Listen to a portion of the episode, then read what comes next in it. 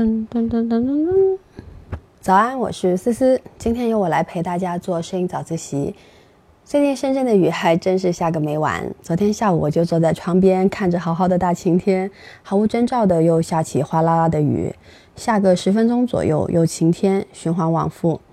突然看着这雨伴着风落下来，一丝丝的打到窗外的叶子上。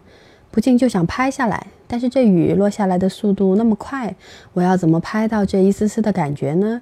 于是我开始思考。首先，我们能看到的雨是一丝丝长条的原因，一是因为雨滴下落时有一定的速度。我查了一下，因为有空气阻力和雨滴大小不同的因素，一般雨滴下落的速度大概是两至九米每秒。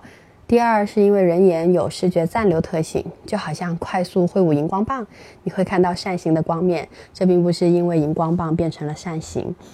好，根据上面两点，如果想要拍出雨水一丝丝的感觉，这就要求我们的快门速度不能过快。相机采用快门优先模式，曝光时间可确定为三十分之一秒到一百二十五分之一秒左右。按拍摄的实际效果和快门快雨丝短。快门慢、雨丝长的原理，再适当的调整。另外，拍摄时要注意的是，拍摄背景尽量要暗，因为雨丝是亮的，要用暗色调才能衬托得更显眼。背景如果也是亮的，那就看不到雨丝了。同样，记得雨大的时候不要使用广角镜头拍摄，因为使用广角镜头拍摄雨丝，在远处的雨在画面中就显得太小，会变成一团团雾气。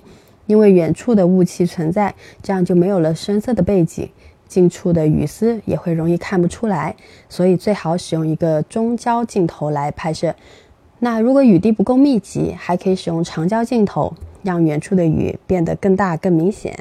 通过今天的早自习，我们总结一下三个知识点：因为要拍的是雨丝，不是雨滴，所以快门不能速度过高，不然就会把雨滴凝固在画面中了。第二，拍摄的背景需要暗一些，以此来衬托出雨丝的存在。如果背景太亮，就会看不见雨丝了。第三，大雨时广角拍摄雨丝也会使得背景变成一团白雾，导致看不出雨丝。